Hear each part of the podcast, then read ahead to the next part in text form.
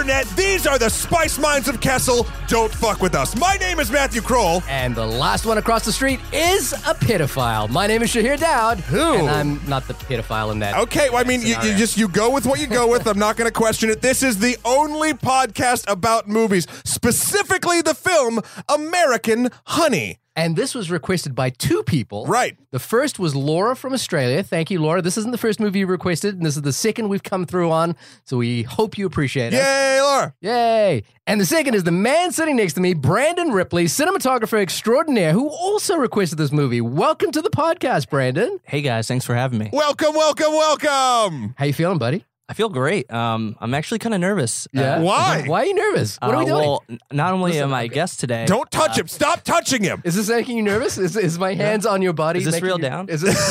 is it really down? yeah. Zing! Zing. Um, yeah, I've been a fan of the show for a long time now, so just don't want to mess this up too badly. Well, if you uh, If you do, It, well, if you've noticed, and you won't notice, dear listener, Shahir did mess up your introduction like nine times, so you can mess up. for a second, he was Brandon Lipley. Yep, Lipley.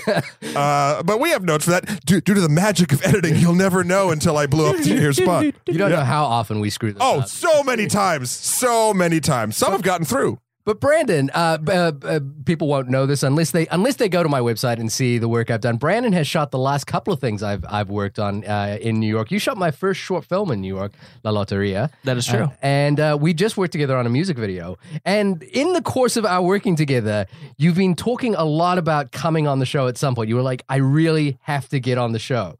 And this was the movie you picked for us. Yeah. Well, what? what, what Why? Why did you do it? Yeah, tell us. Um, well, you know, I was waiting for a movie that not only spoke to me story wise, but as a cinematographer, I look for a film that has amazing visuals and storytelling, and I felt like this was the first film that someone else didn't steal before me. Okay, and it, it wasn't. it wasn't because like a lot of our guests, you tried to like pit Matt uh, against me, or Yeah, or that against- seems to be a theme. I don't know if you've noticed this, but a lot of times they'll request films that they know one of us will be diametrically opposed to. That could be. I mean, I I was kind of 50-50. I wasn't sure this either was a movie you're gonna love or you're gonna hate. Okay. Well, where do you Very like curious in to terms of what you like think. listening to you know like you listen to the, the to the show? Where do you kind of fall? Like On the Shahir to Matt scale. yeah, Ah, The it's, Shem- it's a good. Shemat- That's such a good question. Schmat. I did The not Schmat, the Schmat test. the Schmat fun test. full full Matt being zero fun. No, all fun. All fun. and zero and and full Dowd being no Zero fun, yeah. Well, it's, it was interesting knowing you guys. Like, I would say that I more tend to agree with Shahir, and I'm a little more snobbyish because I went to film school. Because I'm always school right. And, Hey, I went to film school. because I'm always right, is what he's saying. Oh, right, sure. Yeah. yeah, and he's always right, but uh, and he hates fun. And, That is uh, yeah, yeah. So, but uh, after what you know, listening to the show, I just realized that I kind of side with you on. It depends on the movie. Like, there's some things you'll say that I'm just like, wow, that was I didn't even think about that, but that makes a lot of sense. All right, I'll take it. I'll take the I'll take the small wins when I can get them. the soft wins. But I, I appreciate you uh, requesting this movie because I'd been wanting to see this for a while. So this uh, this is an exciting time of year for me Ooh. because I think right now we're in a period where there are generally not. N- There's not a lot of movies I actually want to see at the movies, and there's a lot on VOD that I want to catch up with. Sure. And this is one of those ones that slipped completely under the radar. This it didn't make a lot of money. Uh, it made six hundred thousand dollars at the box office. Ooh. Um, off a what, what we were talking about three Three million- point five. Three point five million dollar budget. It appeared on a lot of top ten lists, and it's from a director who I've only seen a couple of films from, but I am a big fan of, and that's Andrea Arnold. And the reason I'm a I'm a big fan of Andrea Arnold, before we get into the film itself, is a short film she made called Wasp, which won the best short film Oscar in I want to say 2006, uh, 2005, around that period somewhere. The reason I know this, uh, I was really interested in this film, is that uh, Wasp was nominated for Best Short Film alongside Taika Waititi's short film. Taika did uh, Hunt for the Wilderpeople as Yes, directing the next yes. Thor film. His short film, Two Cars, One Night, was nominated for Best Short Film at the Oscars, which was kind of a big, proud moment for all New Zealanders. Uh, Oprah Winfrey said it was one of the best moments of the Oscars when they cut to Taika and he pretended to be asleep. Oh yeah, yeah, yeah. I remember that. Yeah, yeah. Um, but Andrea Arnold, uh, then it got me watching um, the best picture, uh, best short films nominees, and Andrea Arnold's short film Wasp is without a doubt one of my favorite short films ever made. I I have to agree with you. It was it was one of those films that I had I when I was uh, freshly in film school, and I had never really quite seen a movie quite like that before. Yeah, and it was just such a simple story, but the stakes were so high, and and, Yeah. it, and and she. The great thing about her is, as a filmmaker, she is able to put you in this world, and you are so afraid of what's going to happen to these Oh, characters. Now, for a second, let's just pretend something real quick. Let's just pretend, for the sake of argument, that I haven't seen Wasp. I'm not saying that I haven't seen it, So you haven't done any research. but Okay, what? no, no, moving on. But what is Wasp about? Wasp is about a low income family living, uh, well, a single mother living in uh, South, I believe it's South London, who has uh, three daughters and a son, um, all very young. Um, and she's a, a young mother as well who has to go out, who wants to go out on a date, basically, Hmm. um, but can't afford to pay for the date and doesn't know what to do with her kids in the in the uh, in the meantime. And what's amazing about it, um, it this um, Brandon and I have talked a lot about my short film Double Happy. Um, when I made Double Happy, Wasp was direct the direct influence on that film. We I me the crew we all watched Wasp at least ten times Sure. um, while working on that film. It's a Um, perfect short film. I think like when you think of what a, A short, film, should, be, do, yeah. uh, it's it wasn't too long. It you know it's it's actually a very long short film. It's like 25 minutes, I think, or maybe 35 Oh, minutes, that, that doesn't feel like that, but though. it does not feel like that. And I- Okay. Um, and the thing about it is the like, as you said, the stakes are so high. Like, Right. That film, you know, it's about a single mother trying to go on a date, but that film has me on the edge of my seat the entire way through. And uh, and I know Matt, you know, I bring this up every time now, but I watched it again recently, and now as a father, that film makes me like visibly uncomfortable. It, ma- it makes me because the Made it a little real, did it? Yeah, the, the the children are put in such danger because of little choices that she makes that just it like as a parent it just makes me kind of you know like Yeah. twist up inside watching like them be in peril. But what's great is you know you don't hate the mother. Like she, No. you, you you you see her making these decisions. She feels very human. And Yeah. Andrea Arnold has this ability that you know she has her characters making decisions that you think a person really would make. And, Yeah. and they feel very honest, and they don't feel like she's making these characters do things to push the story forward. No, she and she's completely non-judgmental. So listen, before we even get into uh, American Honey, please go find Wasp. Uh, I believe there's like a bootleg YouTube YouTube copy you can find. Oh, Uh, Shahir. uh, which I'm not advocating. you There we watch go. At all. There we go. Cover our ass. Watch it. Watch it. But don't watch it like that. it, but don't Bu- watch it. buy it or rent it. I don't know how. You, Actually, there is a. How do you see a short film these days No, if you're not going to a festival? I don't a- fucking know. There's a DVD called the Short Film Cinema 16 Collection. There you which I- go. which I, for some reason I have two copies of. Um, Maybe and you should give one away on the show. I'd have to find it. I'd have to find. If I know- Shahir, I'm going to promise Shahir's own property to a listener at some point. for what? What do they have to do? I don't know. Maybe you know what I would honestly say, and if we want to be real selfish about this, Yeah. If you review us on iTunes, this specific episode, yeah. we will dig up Shahir's Copy. copy of this short film collection and get it to you somehow. I feel like you guys have made this bet before, and you never fell through with it. No, we totally did. It Oh, took. no. Yeah, yeah, yeah. No, we get we. Uh, I can't remember the listener's name, but we gave away some movie tickets. Yeah, that's right. We give stuff away. We've Yeah, given but- stuff away at panels. yeah. Listen, I forget what podcast it was, but you guys were like debating whether or not you were going to release your your short films. Oh no no college. no no! That's different, and I'm still all for that. That you're talking about the We the Matt and Shahir Film Festival, where we each release on the internet our first films we've ever made, and then we review them in one episode, and people could listen along. I'm hundred percent for that Still embarrassing waiting for that moment. No, no. I, Still we had one listener uh, uh, write in, Ivan, who was like, uh, "You know what? I think I don't want to see Shahir's first short film." Oh, And I was like, I'm with you on this one. Um, So yes, please. And this sort of transitions into the iTunes thing I wanted to bring up real quick before we get going because uh, a couple of you have written into us. yeah, we love getting those emails. Thank you very yes, much. thank you very much. Uh, but uh, some of you have said that it's actually becoming a huge pain in the ass to actually review us on iTunes. I don't know what that problem is. but fight it. Fight, But fight, fight for us. Uh, no, and if you have any ideas on why uh, some people might be having this issue, please write us in and we'll try to fix it on our end if it's a thing or maybe just iTunes is difficult. But they really help the show and really appreciate it. Yeah, and please write us in at onlymoviepodcast at gmail.com to uh, get us if you want to just talk or request a movie. Or like Laura did, uh, hit us up on Twitter at Yep. Only Movie Pod to request. She's our Twitter friend. You can be our Twitter friend too. um, but, but- yeah. onwards to American Honey. Uh, Wait, the- one. Sorry, I'm going to pull. But before we do that, that's a Shahir move. Do you, uh, do you hear that a lot? When he's like, oh, but before this, I just want to say something real quick. Oscars. Oh, the Oscar. Actually, you know, to be honest, Oscar noms came out, and Shahir, I gotta say, for a film that's not Oscar bait, Well, They wa- they're nominated for La La Land's nominated for a lot of shit. well, so okay, so I'm looking at the Oscar nominations. I think it's First- 14. Yeah. Um, but but Hollywood loves movies about Hollywood, and especially if they're musicals. but see, I, Yeah. I, I take Do, do, do, do, I do, take, do, do, do. I take umbrage with the way you're using that term Oscar bait. You're you're saying it as though they purposely made this film in order to win Oscars. And I, I take umbrage with that. I take umbrage that you take that as a bad thing. I'm saying they know their audience and they know what they're doing and they're calculating this based on things. What is to the win, what is the calculation? to win awards? You make a film about Hollywood that's also a musical. Brandon just said it. It's like that's what they're doing. and you think that's the the the Damien Chazelle, Ryan Gosling? They were like, oh, this could really win some awards. I think I like we we covered this on the podcast. We don't have to get too much into it. I don't think that the director went out went out and made this to do that. I'm saying the other the other decisions because filmmaking is a collaborative process about casting, about release schedule, about how the film was going to be done, about the specific music, etc. All leads towards we want to win Oscars, and I don't necessarily think that is a bad thing. Mm. But you, it'd be silly to say that they didn't think about like, wow, this. This movie is the perfect fucking mix for a shit ton of Oscars. But then, how do you explain like a film like Moonlight being so nominated as it is?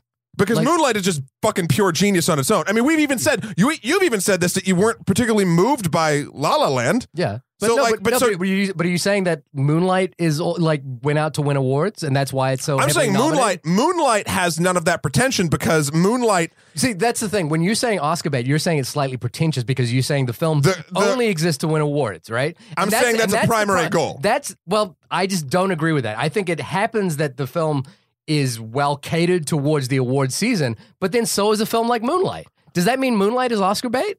Does that Um, mean Manchester by the Sea is Oscar bait? Does it mean Hell or High Water is Oscar bait? I feel like Oscar bait probably is when Like, there's and too what- many. and- I'm going. and- I'm going to and- explain. no, Oh, and- and- and- At what point does that definition come in? That's what I'm going to say. Yeah.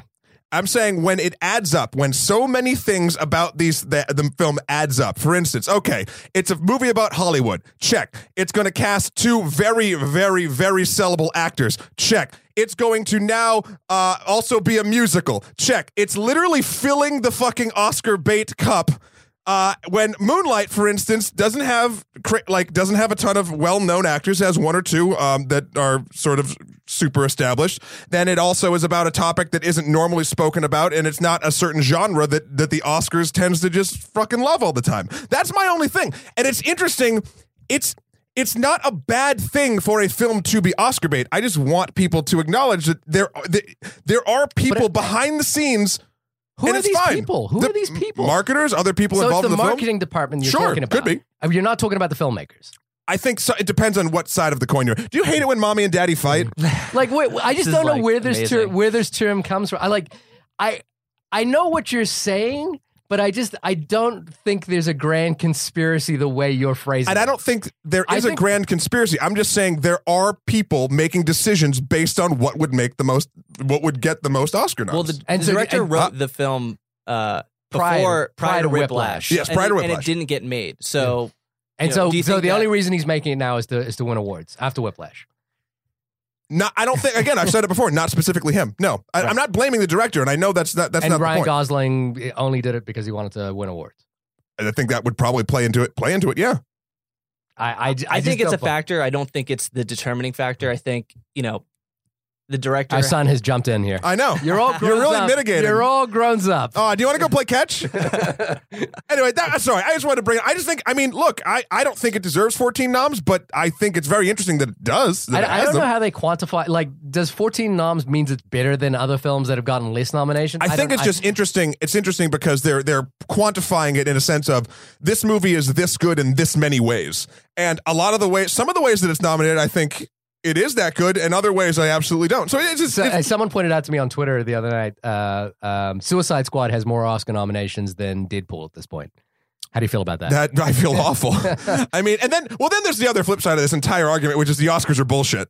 yeah, I mean, to be honest with you, I don't. I, this conversation is the first time I actually looked at what was nominated. going back to the movie American Honey, Yes. I, I, uh, you know, another thing, another reason why I want to do this movie is because I think we need more strong female directors in Hollywood. Yeah, And uh, there's only been four women uh, nominated as Best Director, and I think it was a huge snub that she was not nominated this year because I think she did an amazing job. And and as a director, I believe she's one of the few auteur directors of, of our time. And, Well, you know, hopefully, then uh, you know the next film or the one after that will sort of start getting that. I mean, we all know how inclusive the uh, the Academy is. What- Um, she has to have to do a, a musical as her next film. I'm just looking at the list of other films. I've only seen a few of these. I saw Moonlight, Manchester by the Sea, Hell or High Water, Arrival, La La Land.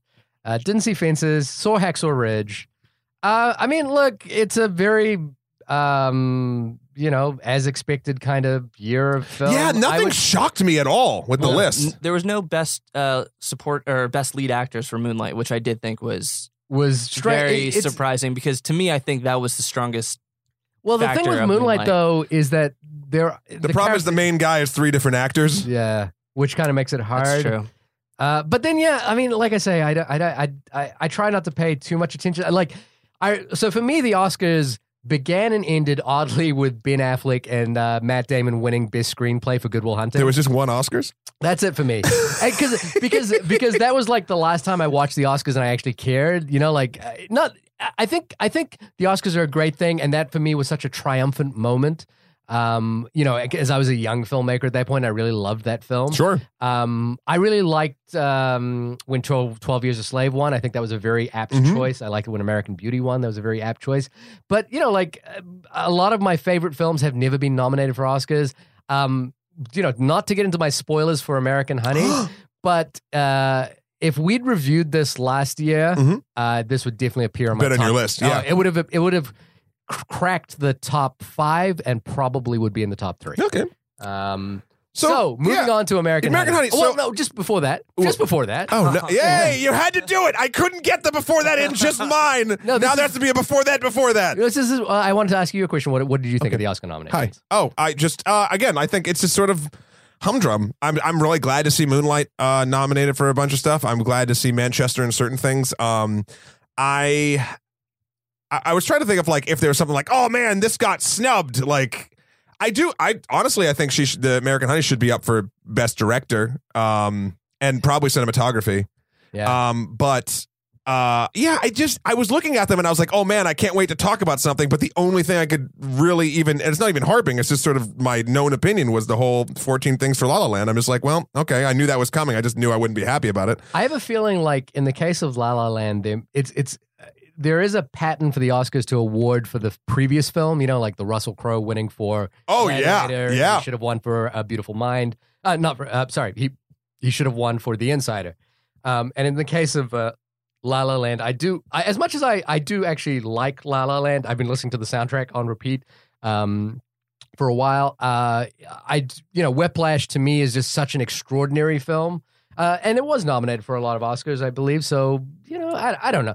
G- Good, Did good for get- Damien Chazelle. Honestly, G- great for him. Uh, great for everyone Yeah. involved in that project. Uh, Those, those feelings that you got for Hail Caesar, did you feel them at all in this film? That the romanticized version of Hollywood and movie making and It's weird because I feel like Hail Caesar was really playing up that angle. Like they were kind of like knowingly having. But they're fun. poking fun at it. Yeah. They're poking fun at the studio system where where La La Land is sort of embracing it entirely. Now, I'm not saying that that's going to affect it, but I do think they're going to. I mean, it's clear on the nominations they like La La Land better overall than Hail Caesar. All right, all right. If you had to pick which well, one movie for Best Picture right now out of this list, which I mean, I would be Arrival, but that's me, and I know Right. it's not going to win. Right. Like, I just know it. Uh, about that's you, just bro? a personal. That's just a personal preference. how about you, Brandon? that is a really good question. I mean, Of the ones With you've seen. Moonlight being a close second for me. right?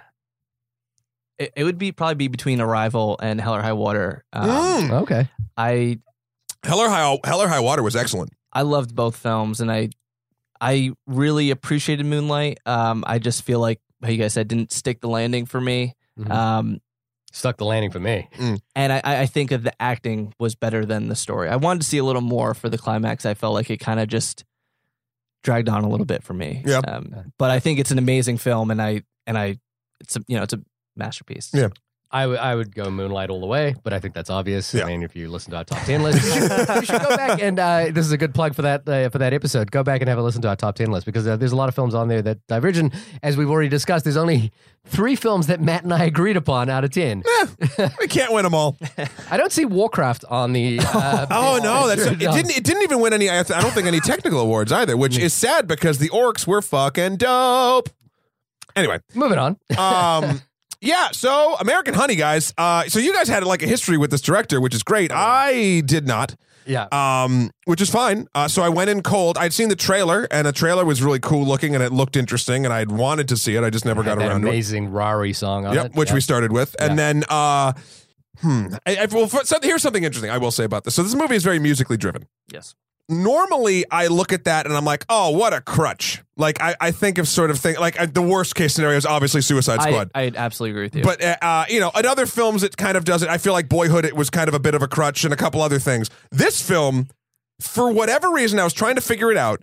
It didn't feel that way for me. so I think what you're trying to say is sometimes in films, music can come be a crutch when it's telling you what to feel. It's it's trying Yes. to manipulate your emotions. In this film, it was it was more like a road trip, and it's like a, you felt like you were on a journey with them, listening to Music a drove- soundtrack. Music drove the characters, not you. Yeah, No, and also I think it felt like this was the music those characters really wanted to listen to. It didn't Yeah. feel like it didn't feel like the filmmaker was forcing the soundtrack on the audience. It felt like we were being invited into the listening choices of these Yes. characters. And and I, I listened to an interview with Andrea Arnold and and she actually said she would ask you know, like she cast these kids uh, you know, unknown actors and asked them what songs they would like to listen to, and then basically would try and take those songs to her music and licensing department. And like, Can we always- use this? Can we use this? and, Can we like, use this? to the point where like you know the worst one is Ri- you know like the Rihanna song uh, "Fell in Love with a Hopeless in a Hopeless Place" Yeah. and she's you know like which is a not a cheap song, but she was like it's it's so She wrote a important. letter. She wrote a letter le- she wrote a letter to Rihanna to like ask for approval, and I, she was like I don't know if Rihanna actually read the letter, Yeah, but, but they got approval. but so they got good. approval and they got the song. Uh, something else I do want to say, uh, especially because we have a cinematographer in the room. Uh, I, so this film is four by three. Mm. I didn't I have know. a theory about this. I didn't notice for thirty minutes, which is weird nuts. because you watch it on a giant. Projector. I watched on a giant projector, but the images were so well cultivated and captured that after a while I was like, "Wait, are they doing this? Did it just snap to this?" And I like looked back and I rewound after the fact. I was like, "No, this fucking thing's four by three. I, I noticed right away, um, and I was a little worried because it seems to be a trend now in a lot of fashion film. You see a lot of you know four by three Sure. aspect Good ratio. for the Um, but you know, yeah, real good for the iPhone. Let's Snapchat this whole fucking thing. for this film, I feel like it was a obviously a clear decision to choose this format because when you think of cinema and you think of movies, you think of you know two, uh, two three five one aspect ratio, widescreen, Sure. CinemaScope, and she makes the conscious decision to shoot in four three, and I think she does that because if you've seen the film, it's shot very much like a documentary, and I think she wants you to believe that these are real people and.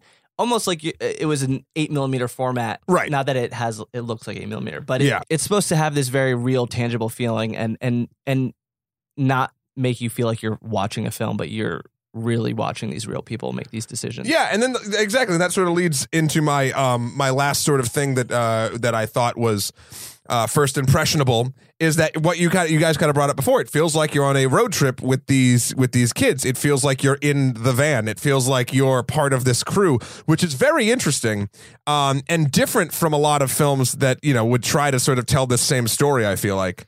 Um So just on the four by three uh, thing, so th- th- this doesn't relate necessarily to this film, but it is a nice theory that I'd heard um, about uh, Kelly Reichardt uh, had been talking about when she made uh, the film Meek's Cutoff. Did either of you guys see Meek's Cutoff? You- Negative. You, you, which, you, you and I I've talked about Wendy Wendy, and and Lucy. Lucy. Uh, Kelly Reichardt, extraordinary filmmaker, um, and she made a western, uh, Meek's Cutoff, which was uniquely from a female's point of view uh, about a group trying to travel across the desert to find water and and she made a conscious choice to shoot in four by three because and she said uh, the reason was was that you know the the language of CinemaScope, the you know the long vista widescreen is generally you know she sees it as reserved for the male point of view, and by shrinking it to four by three, it kind of resembled the worldview of women who lived in these bonnets. You know the the the hats that they would have, where their their worldview was kind of like much more insular. And and I fuck peripheral vision. yeah, well, and you know, like literally and and metaphorically in that story. And I kind of really I, I like it made the decision to go from 16 by 9 or 2351 to s- to 4 by 3 to be a political decision, which I really uh, responded to, you know, like because because right now the default standard is 16 by 9. Like the, it, Yeah. it's hard it's actually harder to shoot for. You have to make the conscious choice to shoot four by three. It's not the default format anymore. It's hard. You, you don't buy TVs that are four by three. Um, so anything that you choose to make in four by three is going to have these black bars on the left and right right side of it. So, do you think Andrea Arnold was doing it?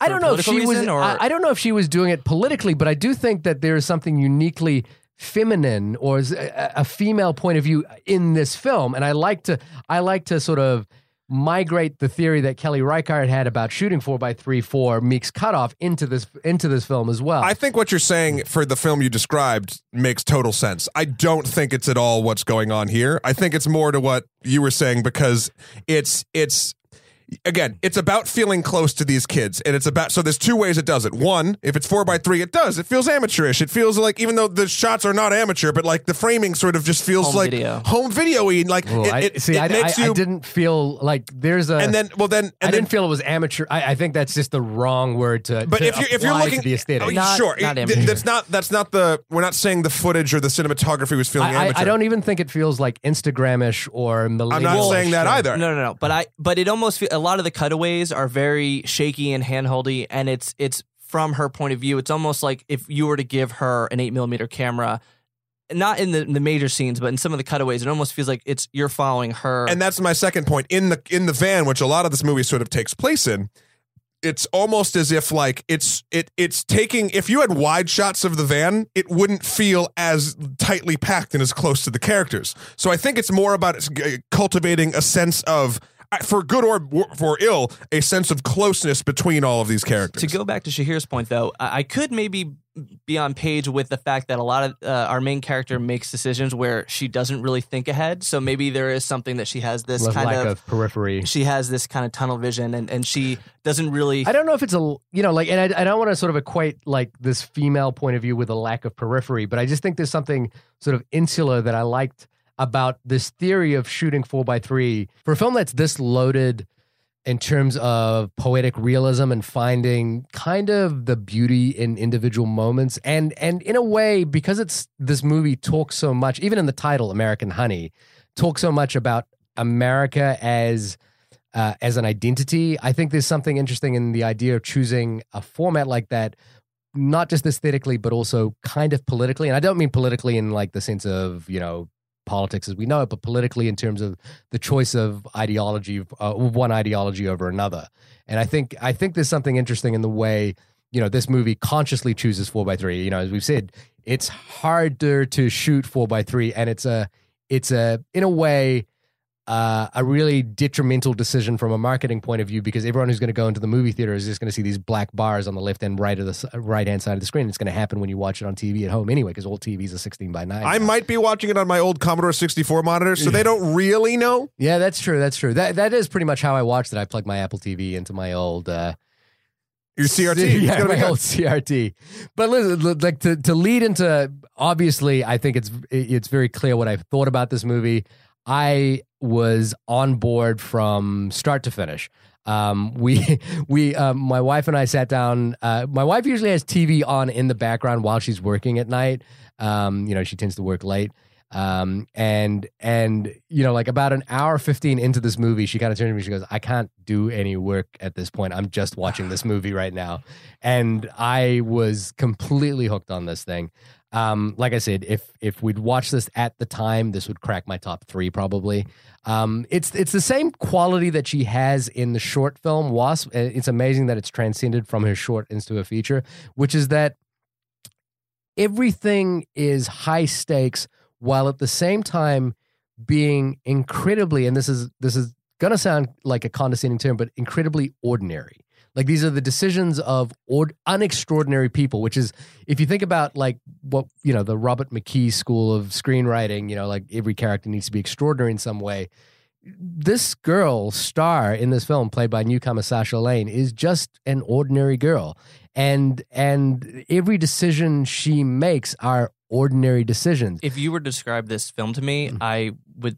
It Mm. would be boring. I think. You know, Right. like I'd be I'd be bored. by oh it. you want to hear the description imdb gives Yeah, Yes, yeah. I do. A teenage girl with nothing to lose joins a traveling magazine sales crew and gets caught up in a whirlwind of hard partying, law bending, and young love as she crisscrosses the Midwest with a band of misfits.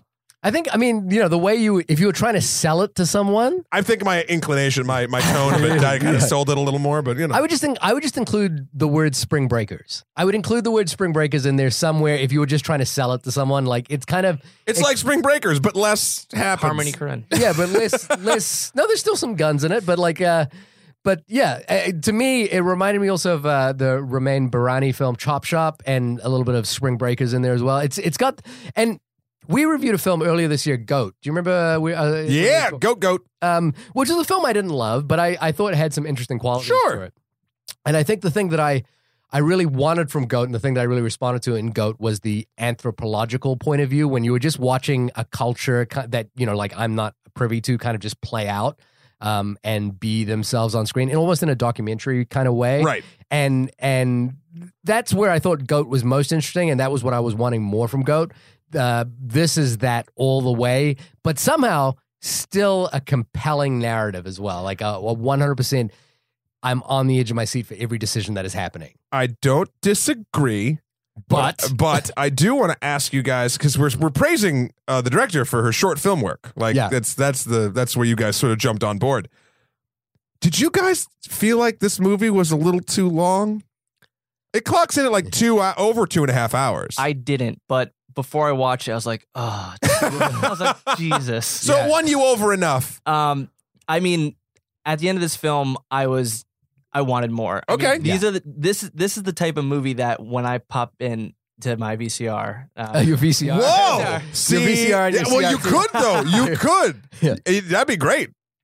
when I watch a movie like this, I I like you say, Shahir, I marinate in it. I love it. I'm I'm on the edge of my seat. I see these characters going through these these choices that they make, and I literally I love a movie where I don't know where it's going, and Right. I absolutely had no idea where this film was going to go. And uh, you know, I think Andrea Arnold is masterful at creating these scenarios where you're watching these characters, and she always surprises you. You think something, you think something's going to happen, and uh, Oh no, I hundred percent agree. The the thing, and I'm, I can't wait to talk about the ending with you guys. The thing, um, that that it's it's interesting because the reason why I had a problem with the length, I think you actually kind of just hit it the nail on the head, is they kept putting the, the the characters in these interesting situations that didn't go the way you think they would go, maybe even the way cinema has trained you to think they will go, and then every time it goes a, a different direction which is great for like five or six things. But when it's, in my opinion, I do think the film's a little too long. When it got to like maybe like seven or eight of those things, I'm like,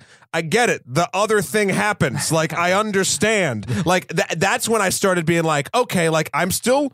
I think the pictures are pretty, and I like the characters fine. I'm just like, this. You're literally doing the same trick, which is a great trick.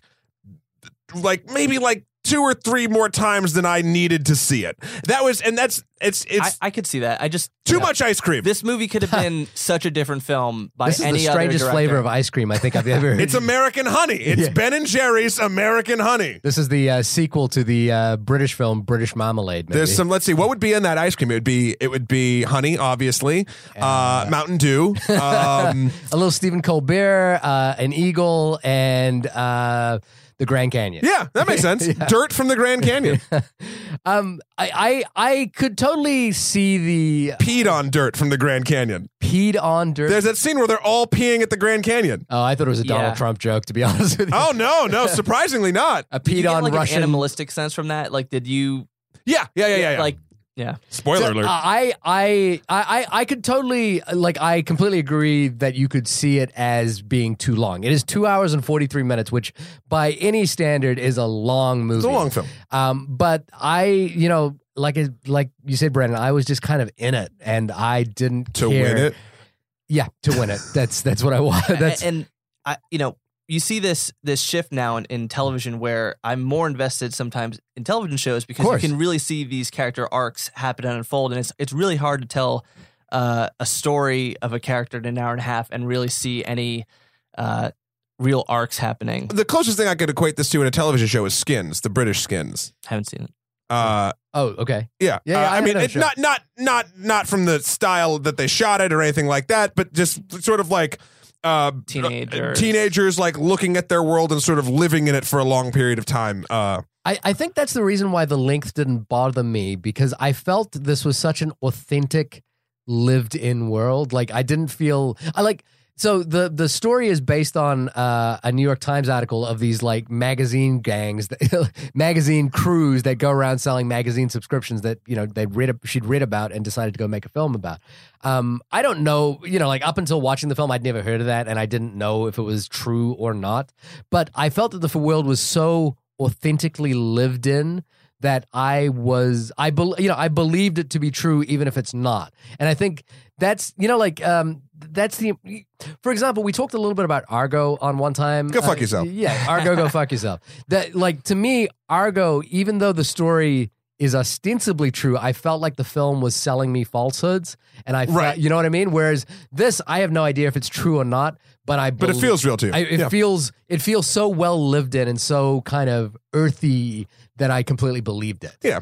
So let's start getting into spoiler territory, uh, if if y'all don't mind. Oh, Um, I mind. Oh, jeez. Oh, I mind. No, I don't mind. Brandon, do you want to start us off? Do you want to tell us how this movie begins? Uh, so the film begins. Uh, we're introduced to um, Sasha Lane's character. She plays Star, and Mhm. she's with two children, and they're in a dumpster. And uh, it looks like they're looking for food. They found a chicken. Yeah. It must have been outside of a grocery store or something. It was like a Perdue wrapped chicken. Yeah. So, so this is the the thing about like the stressful, you know, like the way in which this like.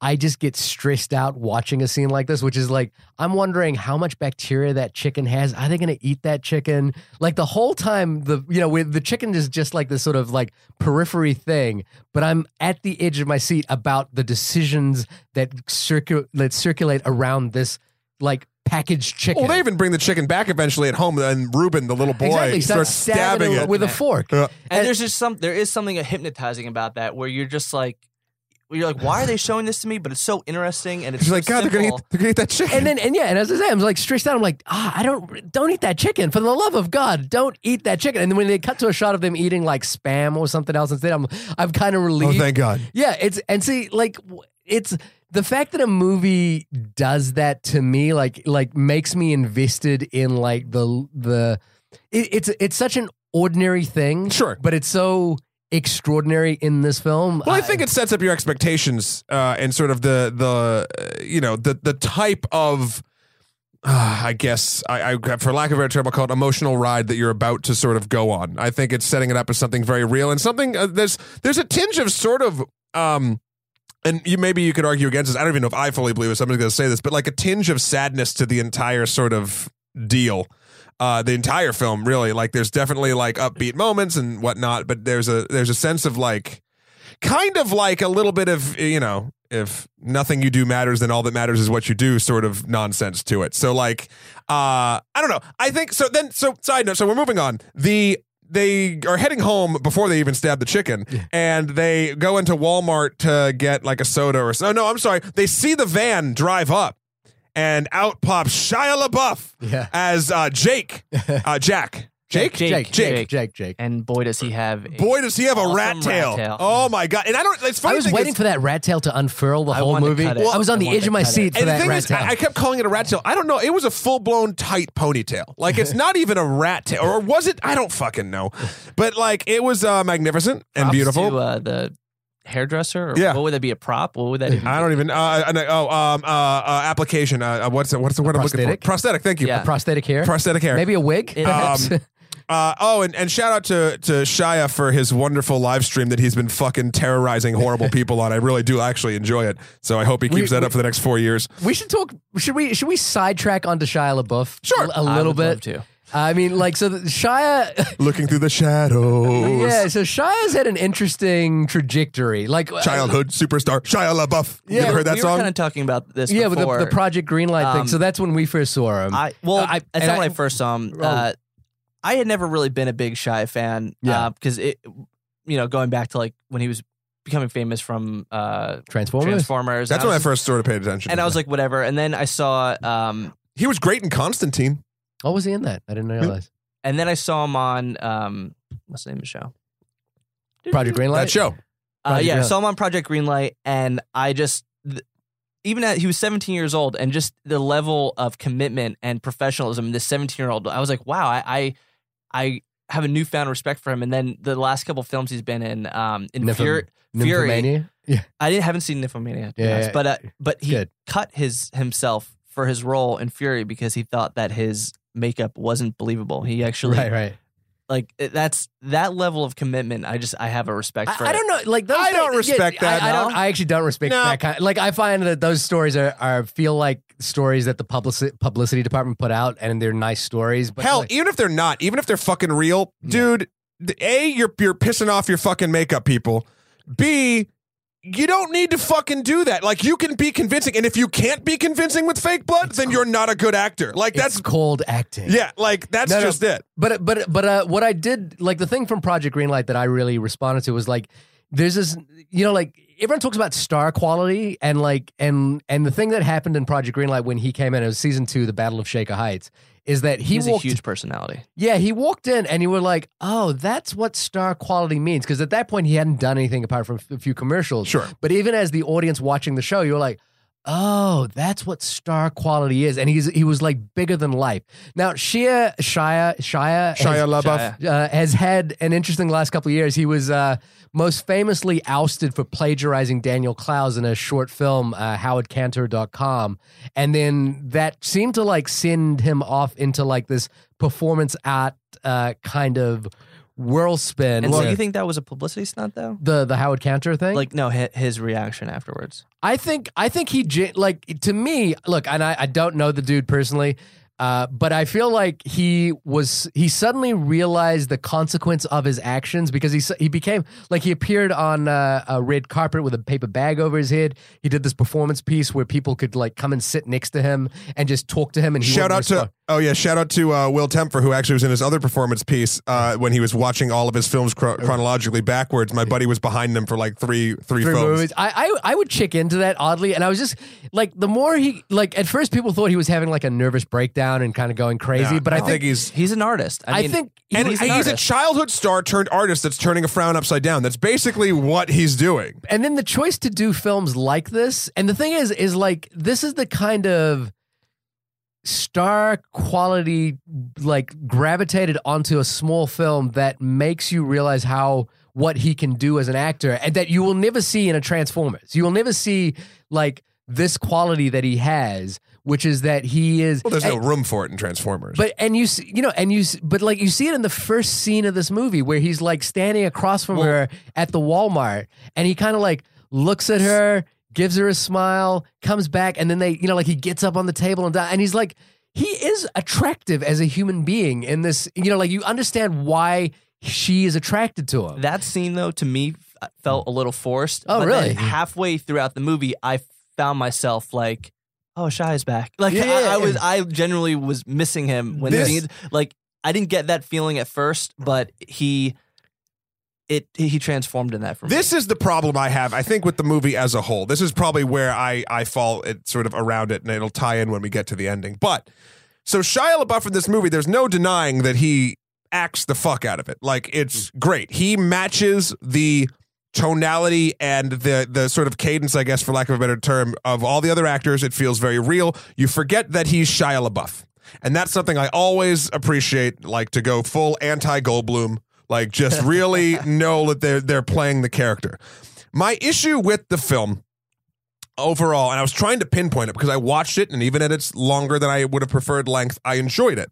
But it wasn't like a oh, I don't think I had the experience that you guys did with it. And I was like, well, why? What was knocking me off from actually really like deep deep diving and being like, oh my god, this is so great?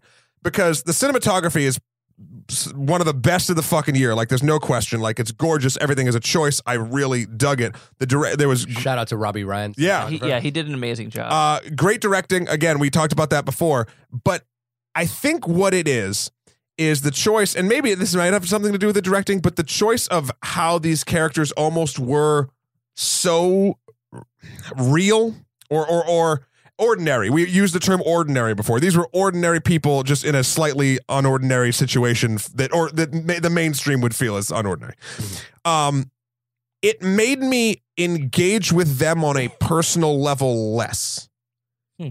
And it's interesting because it, you, we talked about how it almost felt a little documentary ish, but every time I got to that point where I'd have a feeling of, oh, this feels real, I'd be like, oh, but the, now, I- I'd like get to that line and, be, and it'd wake me up. It'd be like, oh, well, that's not. I mean, it's a fucking movie, and well, I'm not really that interested. I'm like, I get it.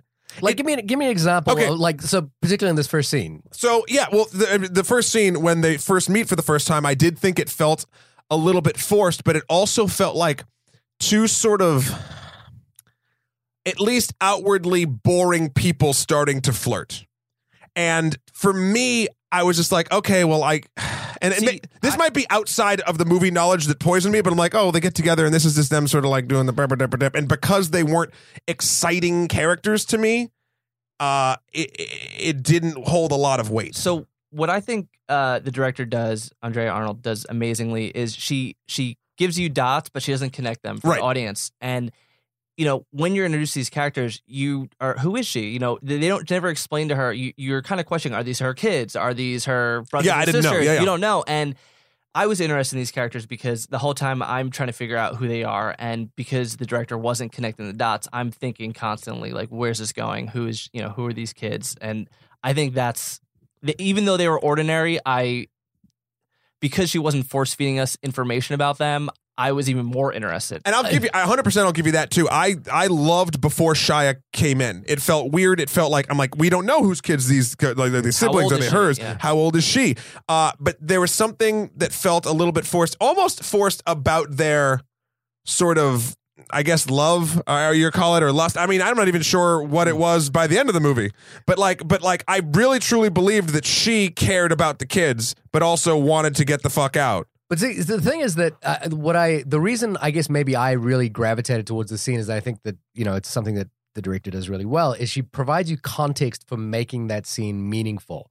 And, and what that is in this, in this scenario is like, you know, I'm thinking about those kids. And then I'm also, I'm also kind of conflicted because I'm realizing this kid star is just a kid. And, and what's with the attractiveness of Shia at this moment or that character Jake is this like, oh, that's what my life should be Well, like. it's freedom. I, mean, yeah. there's so much bird iconography in this fucking thing. It's No, but, nuts. but like, but like him jumping up on the table is kind of what you should be doing when you're 18 years old. You should be, you know, like not doing, going through a dumpster. Yeah, I yeah, didn't not know going how through a old du- she was when the, the movie started. I, you know, But I she could have been anything. But you realize she's like, you know that she's young, right? This, like, well, no, this weird phenomenon happened for me where it started off and I thought, okay, maybe she's like 27, 25, maybe. And as the film went by, she got younger and younger and, and her adolescence really came through. And I thought that was really interesting. To, I think to they did that. unfold. If that was a choice, I think it was because when she was with the kids, she had to play the role of parent.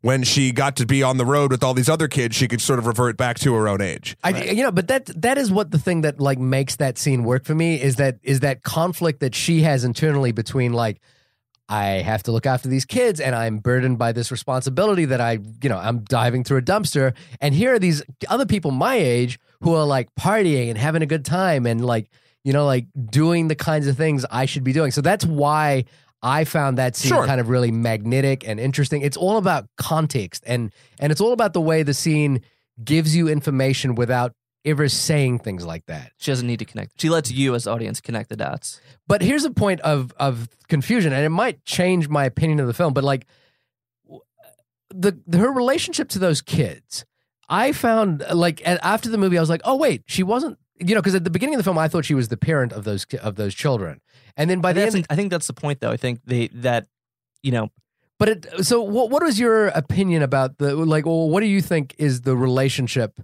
that you know? What is her relationship to those children? I'm guessing, and this is a pure speculation, that she is the step brother or stepsister to them. That That- that that that's that I is got. her mother. Because there's the scene where she uh, Okay. there's all these photographs of the mother with the children and and and Star's not in any of the Right. photos. And so then who's it- the guy? The guy is the girl, the the the the dude that the mother is kind of dating, sort of. But then I who- also don't I think it didn't get matters. that. I just think it's sort of Well, just the reason it matters, or the reason I think it matters, is that I was, c- wh- I was when I was watching, and the reason I was hooked on this whole film from start to finish was that I was kind of like waiting for them, for her to be reunited with those kids, and I was thinking about those kids. well, the this will go into my ending thing. The, That's, the- I was uh, yeah. the, the kids were kind of the whole. I was kind of wondering about them the whole time. there's a point where you think she's gonna te- does she text them halfway she calls through? them uh, halfway she calls through. them? Okay. So, but but you know, like the confusion about whether they're her kids, whether they're somebody else's kids, or whether she like. I thought that the woman that she gives the kids to was her mother, and that she was, you know, like But she says to that, they're your They're kids. your kids. Right, right. So, but I, but you know, she's obviously in charge of looking after them. So I could, but the, that And mom's mother, busy square dancing or Yeah, yeah, line she dancing did- or she whatever the didn't fuck wanna- she's doing. She didn't want to deal with these kids, which made me think that they weren't necessarily. Well, the Her mom's doing what Star wanted to do. She wanted freedom. and what Star kind of eventually goes and does. yeah. Yeah. So The I, circle of life.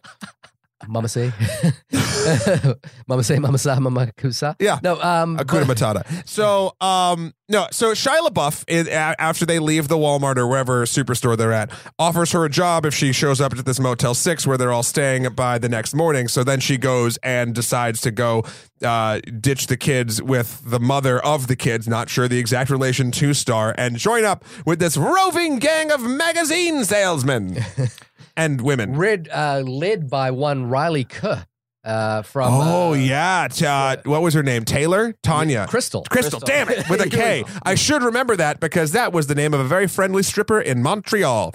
Um, Okay. she did at 4 a.m. She became friends with me and my friends after we had been there for about four days, and it was during a bachelor party. And she invited us to a party. I remember because we put my her in my phone as Crystal is with a K. The, is this the venue for like telling us your stripper stories? Is well, this, is the this- thing. I want to tell you this because it's an amazing text from a stripper with named Crystal with a K. Are you ready for this? We was 4 a.m. It was the night before we had to leave, and we were all friends. We had weirdly gotten become friends with these strippers. The uh, the text I get because there was an after party. They were going to invite us to the after party, and this is the text I get. It literally says this. It goes, "Hey man, it's Crystal. Will Here's the address to the party. No booze, but all the Red Bull and drugs you want." And I was like, I can't go to this fucking party. No booze. No booze, but all the drugs and Red Bull you want. That's fine. Which is pretty much what the magazine crew could offer you in life. You know, booze. No, that a is lot also of booze. a lot of Yeah, booze. No, yeah. booze, So I, maybe I would have been better off going with Shia and his ragtag band of news uh, peddlers. It's funny. I just thought Riley Keough was so good. Like she got a lot of flack. She's for her, the boss. for for her role in Magic Mike. I remember people just like really not liking her in Magic Mike. You know, just feeling that she was kind of flat in one note. And it's weird because in this film she feels flat in one note, but it's way more menacing and it's well, way more disturbing. I wouldn't even call her one note. There's there's a lot going on behind. It's, behind but those it's like perfect for her character though, because her her character only cares about money, and it, I thought it was interesting that we never see her really jealous of the relationship between Jake and and Star. It's, it's she's more concerned about money, money, money. she's money. going to lose money, and I, I think that was perfect for her character. And it, you know, in another film there would have been more drama with that, but I think it was like the right amount that was believable. Yeah. and And I, I, I just Unique. liked as well the the the you know like sh- uh, when we see Jake for the first time, it's kind of presumed that he's in charge of this thing, Oh no! and we Yeah. realize that he's not, and it's a woman who's in charge of him, and the way that he kind of gets subverted, uh, but you know, kind of he gets willingly, tamed. very willingly, um, and and this whole crew is led by this one powerhouse of a woman who's also a very young woman. You know, it's not like a Yeah. you know an old She's madam or something. probably like in her twenties. Yeah, yeah, yeah. Yeah. Um, you know, so it's kind of it's it's like I say, like everything in this film, it surprised me. You know, like everything surprised me in a way that I thought was like really unique and it kept me going every time I. You Sure, know, I know that- you yeah. you you're saying that it kind of like did one, The one too many surprises, but too every, many surprises of a similar ilk made me not surprised anymore because I then started to expect the unexpected. If that's really? sort of See, And- I, I, and- I just found like every time there was I, the other thing is I thought there was so many great individual scenes, and every individual scene went in a direction I wasn't expecting. It that's to go. my point. And but how can that be bad? Like, Because it becomes it becomes formulaic at a certain point. so if the scene went in the direction you expected it to go, that would help. After after going in a bunch that didn't yeah because you're you're sort of you're you're uh, if you're going in a direction you're not expecting to go that's trying to subvert expectation but when the subversion becomes the expectation that's when i'm like oh well she'll be fine No, but she'll be fine here- here's the thing. she'll be fine I don't think But I- they're I doing think it. it's- to- it's an- oh, it's an- sorry. Go ahead. it's like an act of threes. Like they, they see her do, you know, when oh, uh, when you see her, you know, for the first time she leaves, you're not expecting what happens. The second time, you're not expecting what happens, and the third time, you're not surprised, but it could have went in a bunch of different ways. But it does that make sense? no, it- the thing is, is I again, I, I kind of feel like you're describing it as sort of like an audience manipulation sort of thing. What I'm, what I think it is, is that every scene is constructed as a full, rich picture, and every time it comes to its conclusion, I'm always like, oh, that really didn't go the way I thought it was going to go. And even But by the end of the film, what I'm saying is I started to then understand exactly where they were supposed to go. The first couple, I was 100% like, whoa, that's fucking crazy. And I was on board. It just did the same thing too many times for me. And, and, and I, I know we, we've been talking about this for an, a little bit, and we'll continue on. I'm not trying to cut us off. But um, but here we go. I'm going to cut you off. yeah, but this has been a great show. No, but like we don't need to go through sort of, and, and we can touch on any moments you want to, but we don't need to go through the entire moments of them. Like, okay, now they're in this town and they're doing this. Now they're in Kansas City and they're doing this. Now they're doing this because it it all does sort of feel very same it feels very similar in the style of emotional involvement that goes on. And i'm not saying that the scenes themselves are not interesting or their own complete story. In fact this movie kind of moves in chapters from when they move from town to town i would even sort of say. There's no like titles or anything like that. But like they do something uh, the, the only thing that kind of evolves really is star and jake's relationship because jake is now training her to sell these magazines. She doesn't she's not particularly comfortable with lying all of a sudden in the beginning. That is something i didn't fully understand. I see. Again, I was just so taken by that because the expectation of that scene to me in a more and we're talking about the scene we're talking about is the first time that they both go to a Go to door and try to sell. to the, the christian in, a- woman. in an ordinary film, this would be the moment at which Star demonstrates the quality that Shia has seemed to seen in her that would make her unique and special. But she we're, does. We're expecting her to do something that would be like extraordinary or, or show us like, oh, she really She can. really can do She this. sticks really- up for him. She Yeah. sticks up for him. But though. she also like she walks into that room and she's pissed off immediately. So what happens is she go they take him to like a rich town in Kansas Yep. City and they they go into a house of affluence, you know, like of real affluence. And as soon as she walks in, she's pissed off about it. And and you know like she's not in awe, she's not impressed, she's really annoyed by the Sure. situation. And I was like, "Oh, that's that's weird." You Right. know like like I wasn't ex- I was expecting her, a girl who was dumpster diving like a scene two two or three scenes ago, to be like you know, feel small, but she's not. She's what she's annoyed about is the hypocrisy of this household. And she's also, you know, like I think the way in which that scene plays out, it also gives us an insight into who she is as a person, which is that she understands that she has been dealt a shitty hand in the world and she she doesn't like feel smaller for that. She kind of like you know like has this thing where she doesn't want to lie about who she is. And and she sees like so when they're in this house, she sees the um the the young daughter of the uh, of the woman who owns the house dancing in the back sexily to like some music or something like that and it's uh you know the girl is maybe what 13 or 14 years old and so it's very um uncomfortable. But she sees that and she sees that as a symptom of maybe why she's in the situation she's in or maybe a symptom of something that is like wrong with this household. She see, she sees the yeah hypocrisy she's in seeing the man behind the curtain. Like i totally get that. But my thing is so she does this and she sort of ruins the deal for jake because she's mouths off because she doesn't like what she said to jake. She doesn't like the kids she doesn't like the affluence blah blah blah blah blah.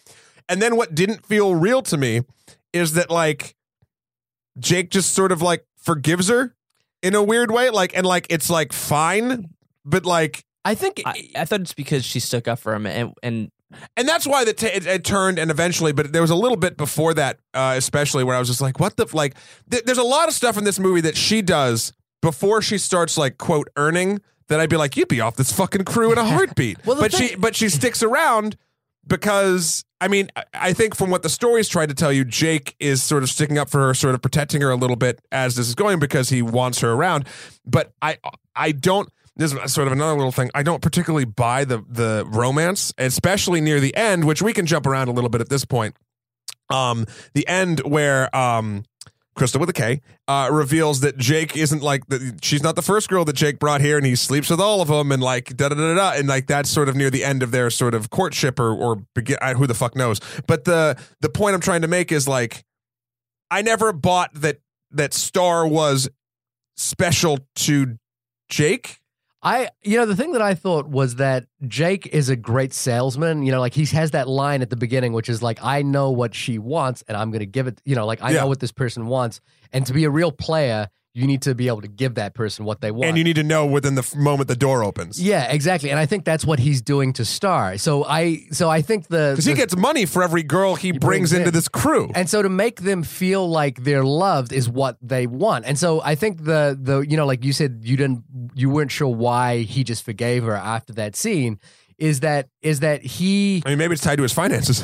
it may be tied to his finances, but he also kind of like, I think, you know, the other thing about this crew is that it's made up of misfits and damaged people, people who don't function well in the nine to five ordinary working at Walmart kind of lifestyle. And I think the the this kind of like walking around neighborhoods and selling magazine and smoking weed and like traveling from city to city, getting drunk, getting high is kind of suited to people who aren't quite equipped to live in the ordinary.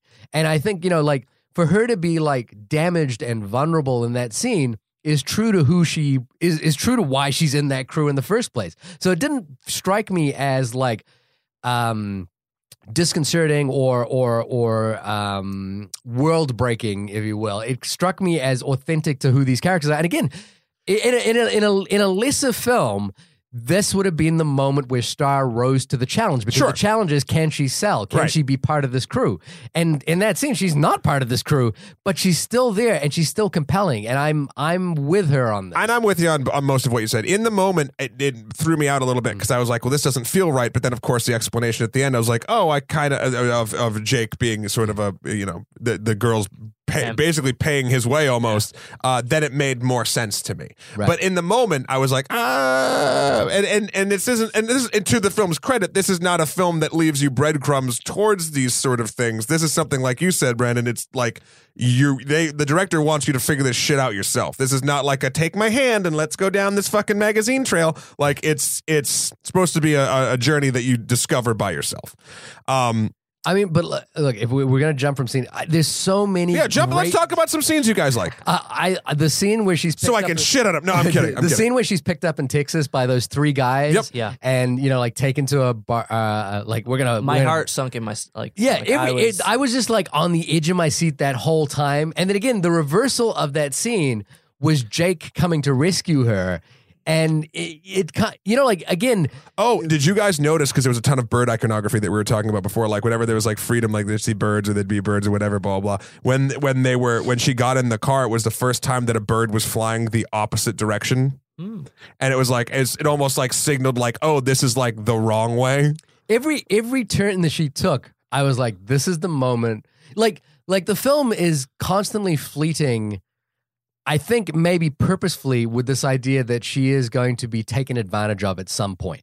And and you're you're kind of on, waiting for the for that moment to happen. the scene, the scene when she's walking down the stairs, and because of the Yeah, 4-3, and he you said- can't see what's happening on the peripheral, and you know He he says the line, "Oh, sorry, these stairs are a little creepy," and I'm like, "Oh my god, don't Yeah. fucking walk Yeah. down those stairs." And, and it's like from behind her point of view, I'm like, oh my god, someone's gonna attack her, someone's gonna attack her, and I'm just like freaking but out. at the same entire time, she is manipulating these guys because she knows what they want. She like clearly knows what they're out to get, and she might be playing like playing. But she's too- not playing it smart because She's not playing it smart, and and it it you know like eventually.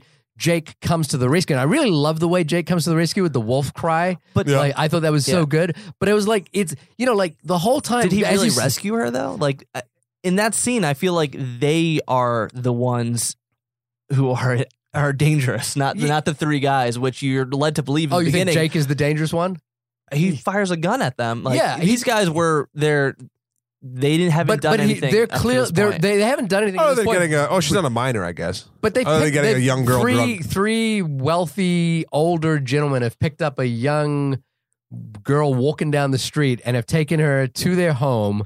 And you know, and thrown her in the pool, Right, and and- and, and in the- have fed her a lot Right. of tequila. Well, well, here's the thing. In the beginning of the scene, I'm worried for her. yeah, By the end of the scene, no one's forcing her to drink. They're actually telling her to stop drink. She's the one who keeps taking the shots, and But that's not a sense of control for me. That's not me being like, oh, she's playing them No, I good. don't- yeah, I that's a don't. sense of no no sense of self preservation and stupidity. Yeah, and think- luckily she had someone around that could get her out of the situation, but she wasn't planning that. This wasn't. This Uh, was. but I'm not doesn't necessarily sure that she was actually in danger, though. I think you, I believed it up until the point where um, Shia comes in, and I'm like, wait, w- w- was she in danger? Like, uh, Oh, you know, she was in. She was in fucking danger. I, I was kind of constantly at the edge of my seat. She was in danger of like date rape, like, and that's fucking serious shit. Like, that's what's what. There, I mean, you I can don't- see it in fucking creepiest cowboys' eyes. Like, that was good Yeah. acting on that actor's part. It was, it was going somewhere dark, and luckily. Uh, Shout out to Will Patton who plays the guy in the back. You would know that actor from so Yes. many movies. Yes. Armageddon and so luckily, uh, actual cannibal Shia LaBeouf starts showing up, and he basically sca- makes the Cowboys get in the pool, and they escape. and it leads to you know like again I it, the the the the sense of like rescue and who's in who's the one in danger and who is the danger is all kind of like up for grabs in that scene. Like you could look at it any way. But but so you know, here's the thing: like you guys think she was in danger because that's what movies lead us to believe. Three guys, they're home alone, but you in in real And life. this movie leads you to believe that. Like But- this movie well, really does. it does, but then at the same time, at the end, you know, you don't know if these guys' wives are going to be coming home. Like, I'm sure. I'm pretty sure they're not. no, And if they were, there would be hell to pay. Yeah. You know, like I mean, I, I because I, when they're introduced to her character, she's in a verbal, almost physical argument with this guy. And I think they see that as an opportunity. Like I, I definitely think that they're taking it like the fact that they're plying her with alcohol and they're kind of talking like but it is like Because like if they if they if she was not in danger and she's like, got anything stronger, they would be like, why don't you just start with a beer? Like, what the fuck are you doing? And but when al- she's like, but also it, it is kind of like it, there's an ebb and flow to it where we're not sure where they're coming from, we're not sure where she's coming from, we're not, you know, like that's, what, I'm I really like. That's what I'm scene. saying. Chances are you guys are right, and she probably was in danger, but I don't think there was any proof that yes, she is definitely in danger. I think. I think it comes across in that actor's eyes that she's in danger. To be honest, Will I just Patton. yeah. It, it's I, I think it, it it's there's a danger to it, but I what I love is that the scene again defies my expectations and goes in a di- direction I wasn't really Were- expecting it to go. Were to. you worried about the three guys? as Yeah. she- yeah. I, was I, ne- worried for them, or was I worried? I was about never them? worried for them. I was worried for them, or I was worried about them up until the point where Shia appears, and then I was kind of like, "Oh crap, he's going to shoot one of them." And Right, right. So then you stopped worrying about them? Wor- worried that they were going to do something terrible Oh, to her. yeah, yeah, yeah. Well, yeah, but then that's the whole thing. And then he rescues her and they get out of there. Like, it's, Yeah. it's, it's, but I, again, I what I like is this ebb and flow of that scene. You know, like it, it shifts, it changes, Sure. And this, and then it leads to like this beautiful, like gorgeously shot sex scene uh, immediately after in the in this car, and it's like there's this. Again, there's a sensuality to uh, the way Andrea Arnold films like, Yeah. intimacy. It's Great. just like beautiful. Um, it's beautiful. It's and the couple times they have sex uh, in the film, I think, is it two or three? It doesn't really matter. There, there's two times that they have, but it feels sex. different both, or however it many does. times it does. Like, there's different emotions The- behind it each Yeah. time, and the camera work kind of shows that. Uh, to jump to the second time, I, you know, me and Shahir were kind of talking about this. It, it just, while we were having sex. it, yeah, it, it felt so real, and just the, the subtle line of her saying "this feels just talked about good." stripper, I, dude. it start, I started thinking, I'm like, I really haven't seen people talking like this during Right. sex in a film before. Usually, it's either over the top and comical, or it's more like grunting and Sure. moaning. And I just, you know, I think I mean, just just the again, you know, like uh, I have a thing which is that I want to see films that deal with sex and sexuality in an adult way, right. and and I feel like this film does that. And I feel like it does it in a, in a young adult way. well, in an adult way, and in, in terms of like sex is dealt with as an actual issue that happens between these. two Oh, yeah, people. yeah, yes. I'm You know, sorry. like- yes. you know, like yes, not yes, like yes, oh, they you know they kiss and whatever they go off, and you know that's it. And one of them's the vampire, so they can't have sex. Exactly. But like like the the the actual like the just the little details of the of the scene again, like the second sex scene you're talking about where she's saying those the uh, you know she's saying this feels really good. Yeah. And you know the fact that she takes out her tampon right before sex, and we see you know like just those little details are like human and interesting and unique and and a film that's like willing to like do these things not because it's trying to exploit it or not because it's trying to like dare to be different it's because it's part of the fabric of who these people are and this is a film that doesn't want to flinch away from that So, as a cinematographer and a filmmaker, I kind of want to take a side note here. Um, and the, I think what really helped this film is the process of how they filmed it, and the fact that they were using non actors. They were on the road for a while they were on the, Yeah. for a while. They shot this chronologically. Um, they really lent themselves to capture these magical moments that you usually don't get in a movie with a lot of big time actors. And sometimes you're shooting in certain scenarios where you know you might light a scene for five hours and only have 30 minutes with the actors. Sure. Right. So I think that the fact that they shot this with available light, they shot this with uh, some practical lighting as well. Um, they were able to capture these m- moments that felt so real in these sex scenes, especially just because they they really had the flexibility as filmmakers to to do that. And I think that um, there's just something really special that they captured. Yeah, it's Um, it's something that you wouldn't see in a Twilight film, for example, or or uh, even the Fifty Shades. Go a of little, Grey go a film. little higher than those. Yeah, the- Come on. the Fifty Shades of Grey film, you know, which is about sex. I wouldn't feel like there is an authentic display of sex like I like think in the this film. about murder. Oh, really? And also, these actors Mar- have been Moida? with, with each other for weeks on end. Like Yeah, they're living together in the like same that. spaces. They they they felt comfortable. Didn't ever feel unorganic. So what other what other scenes? What other scenes? Hey, Let's go move down the list. like like a, a m- like a, a scene that felt like such a movie scene but but at the same time so compelling was when um uh crystal confronts star about the fact that Shia, uh, Jake is no longer her number one seller. Like, why is he being distracted all the time? And then, you know, he's like, and she says something along the lines, I don't like the way he does things, you know, like the lying. She and says, then he pops out. yeah, and she, and then you kinda like realize she's emerges. he's been like hiding in the bathroom like a little kid, you know, like waiting for mom to yell at him. And, and she's then like, the lotion and, starts. and then it applies the lotion to its skin. Um, That it- simple action tells you everything you need to know. You there could be no, I But feel like that- that- almost no that- dialogue in the scene, and you can know what's happening. But that imagery is so loaded as well because she's like you're seeing the hypocrisy of this person, the thing that that Star really doesn't respond to. You know, she's wearing like a brand new uh, bikini or something like that, and then complaining about how much all this shit costs. And you can see that she's got a Victoria's Secret bag, and at the same time, she is kind of like uh, you know Jake is kind of like oiling her up seductively because he knows that this is a power play on her part. It's it, that you know every scene is loaded, you know, so intently. But then he also says like he did that also to protect her too. So like it wasn't like he was fully not in control. So it- and I that's the that point where I was still uh, like, I just don't buy their fucking romance. I just don't. And then near But the I, end, I, I don't think so. I don't think Jake and Star. And romance is the wrong word, but Yeah, I don't think they have a romance. I think they have a relationship, and it's it's weird because you know, again, I I feel like this is. How do you guys feel about the America in this title, in the title of this film? What is the America, the American honey, or the American that this film is dealing with? Like, what is the what is the American identity that this film is kind of getting at? Because it's very clearly uh, obviously from a slightly different generation than the three of us are from. You know, it's a, it's a. I mean, for I think use of a, a loose Yeah. use of a better term is the millennial like approach to sex and sexuality and relationships, which is much more fluid than than I think our generation was, you know, used to. I agree to disagree.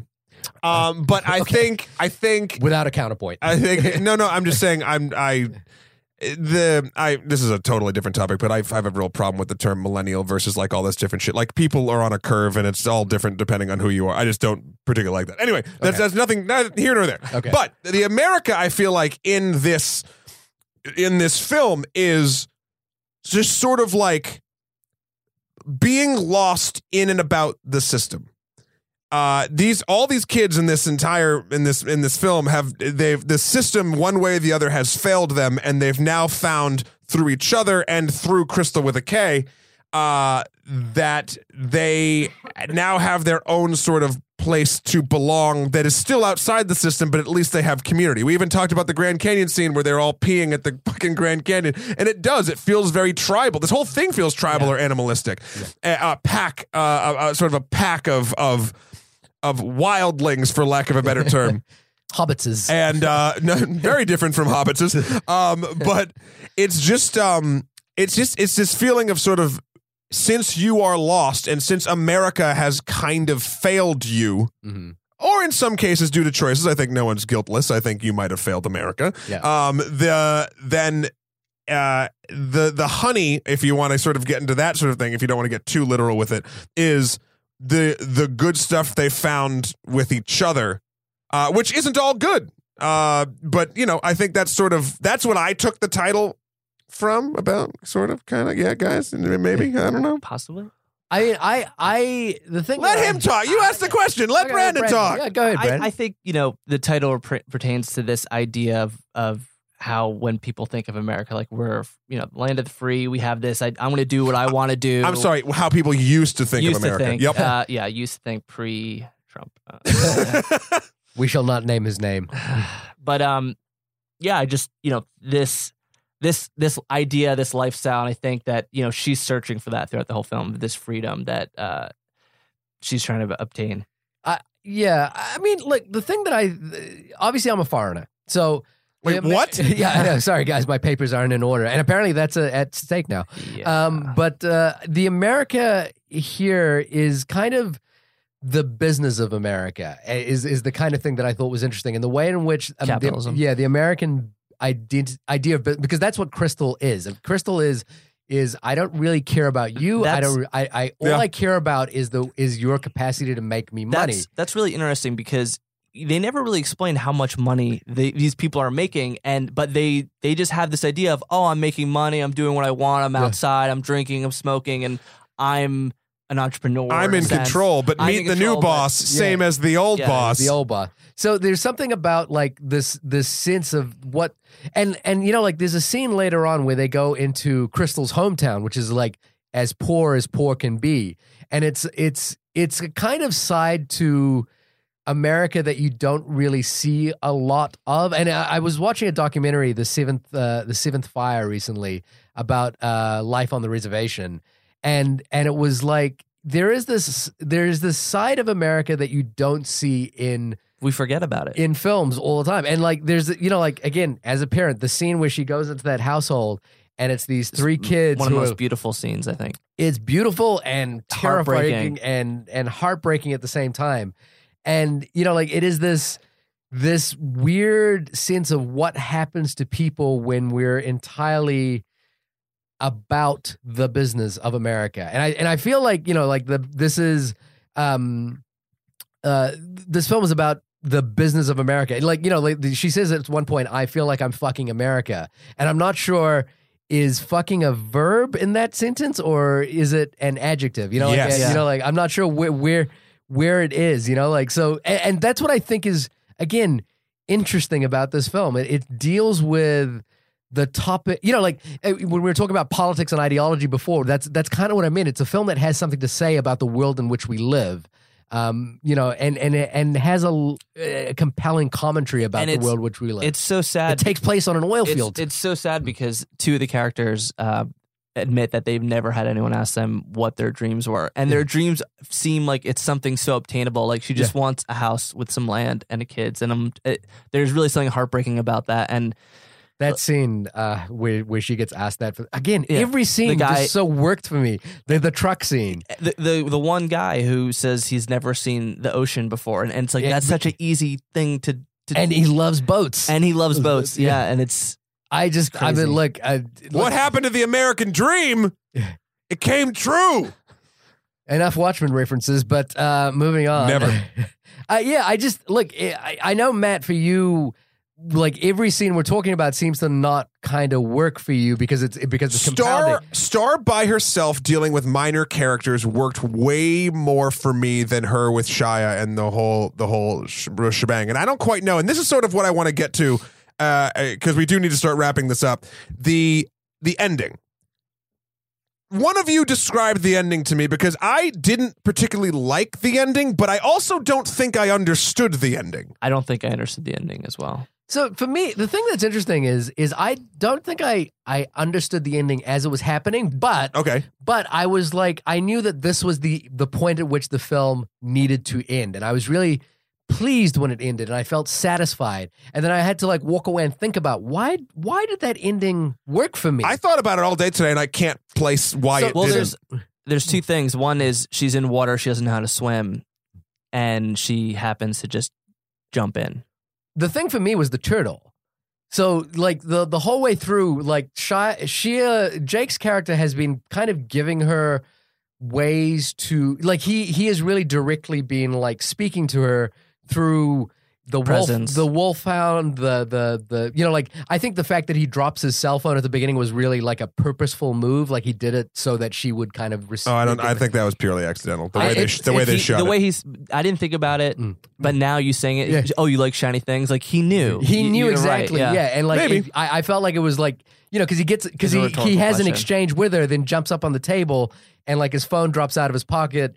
She get and get and gets kicked out. Then he's waiting for her outside. He would know if his his cell phone Yeah, fell out. I feel like exactly. you're so glued to your cell phone. now. exactly. And so the thing that the the thing that made me think about is that she's a character who wants to save things. You know, like he's seen her save like flies and bees and what you know, Yep, like he sure. grabs a bee before and say, No, she And- does that. She does that. She does She that. does yeah, yeah. And and you know, like, and I think he knows that about her. And the t- the thing about the turtle that like really, I was like, why is this turtle working so well for me? Why is this image of of him handing her this turtle working so well for me? And it was because there's this notion that the tur- uh, you know, like a turtle always finds its way home.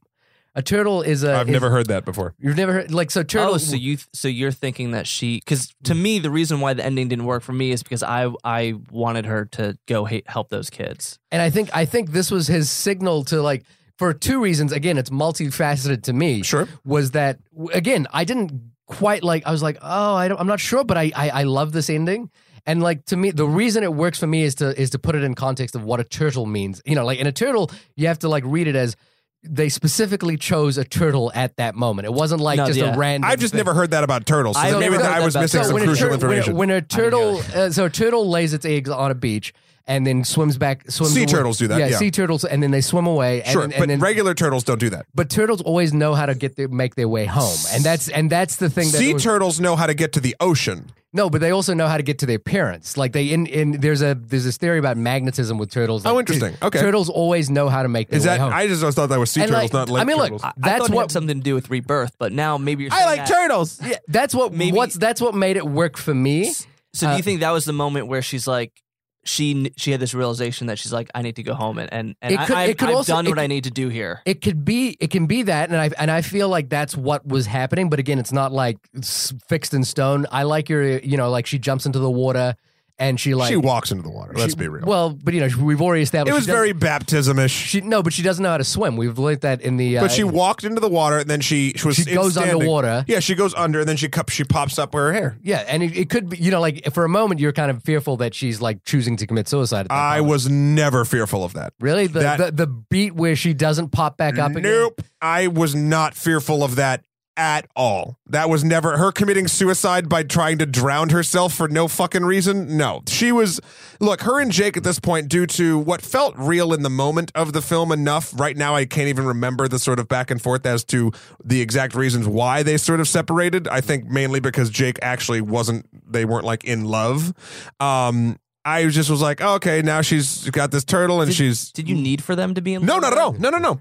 uh, but but the but I think what got me is, and again, going back to your point, is the fact that the director does not hold your hand and is allowed to do these sort of, which I I appreciate upon completion of the film. But in the moments, I was like, what the fuck are you doing? Because.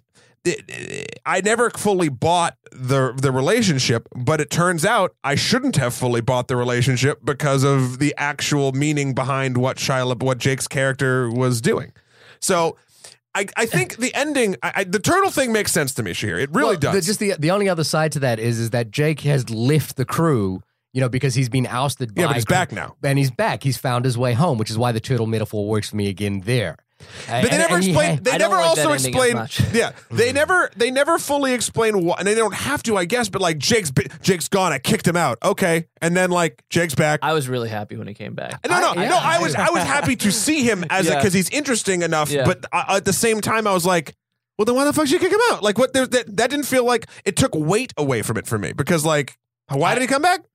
I, I think it has to do with like this again this group of people that that need this community. They need Yeah, but that other. didn't that that part for him. I think he's the one of the ones that probably doesn't need these people the most, other than maybe Crystal, which is why he probably eventually comes back. But they don't touch on that. That's all assumed knowledge. He's the, sh- Crystal says she's he's, he's kicked out, and then he's just back.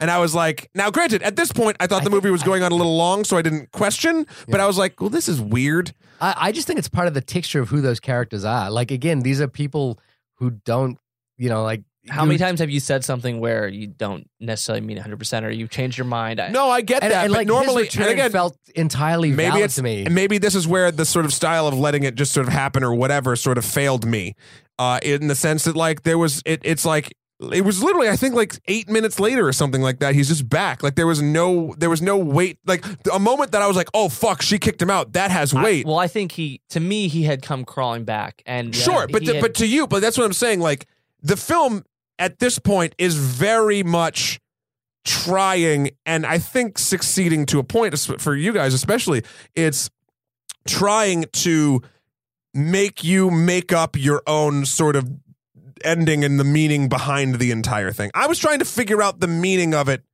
and I think what got me is I I can't. And I'm not saying that I'm I'm Were you satisfied by the end? no because it did nothing. She she didn't a like what you said didn't go back to the kids. But I think i anything she, had- literally if she had- became like her fucking mother or whatever that woman was that she left the kids with, and there was no. You know, we'd seen her saving things all this time, and I was expecting her to like actually like become a better person. The more I think about it, though, if they had shown like a scene of her like at a bus stop or something, I think it would have ruined the movie for me. Yeah, You know, like, Also true, that's also true, I think any scene, like I, I, I understand what you're saying in terms of like the film didn't hold your hand through what was happening Yeah. in these moments, but at the same time, if if it had. Uh, like any any scene I could contemplate where that would happen, It would have been- feels like a lesser movie to me. True, but I just if, that- if, I'm, like- if I'm caring about Star as a character and she just becomes the thing, But that you know that's a re- that's a reading of her becoming the thing that you think. I mean that's what she shouldn't- did. She literally abandoned her responsibilities, even if they weren't initially hers, but things that she cared about to go be free, and then she felt the consequences of that freedom, and then uh, After you explaining the turtle, the turtle. Yeah. scenario, I feel like that is such a perfect ending. And, and Yeah, to that's the thing, now, it's such a- I I, I It's a get surprising ending. I didn't you know? get it while watching it, but now I'm like she's going home. Like she she's You could read it. She's going Yeah. home. You could read it. She's Maybe. staying out here. I, I, I don't know, but it feels like this is the thing. It, this film just it it speaks to my reptilian brain. It like makes me feel invested in this character, and I and I and I felt the ending. I felt I felt the completion of this story at that moment. I felt like we had come to the end of this journey, and and I was.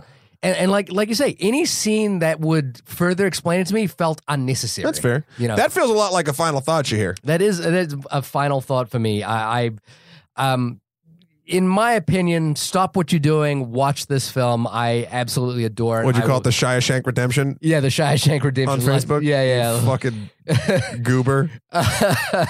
um, I but it, but it's it's it's more than Shia LaBeouf. It- It's just Sure. it's a it's a beautiful human empathetic film. Like like the same reason I loved Moonlight. It is a film that that believes in the quality of its characters and is is not condescending to its audience about the the way in about the journey that those characters take. It feels authentic. It feels lived in. It is compelling. It is beautiful. Um yes i can understand if you think it's long and that's not quite your cup of tea but there are so many things that are long these days that uh, to me are way less compelling um and so from from my money uh, this is an easy rental. Please go see this movie. Sure. Um, sh- absolutely. and I'll do mine, and then we'll let Brandon have the final the final say. Um, again, I think I, if I if I sound like I'm shitting on this movie, I don't I don't want to. I did. I do not I do not regret for a second the time I spent watching this film, but I do there were two particular moments in the movie where I was like, wow, this is long. And one of them was, I'm really interested in where this is going. I don't quite know. This is starting to feel long, but I'm in this. Like I remember thinking that whole sort of thing. And then the next one I was like, all right, I get it.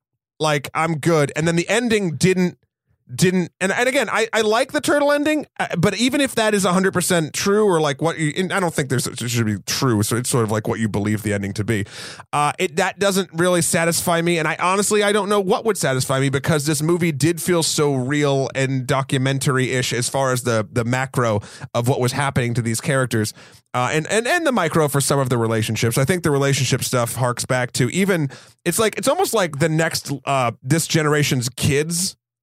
Uh, you ever see the film yeah, Kids? the Larry Yeah, or, and, and I do have to go back. If you haven't seen the first three or four seasons of the British Skins, not the MTV fucking Skins, the, the actual original series, I Don't think it might still be on, you. on Netflix. Oh, they know.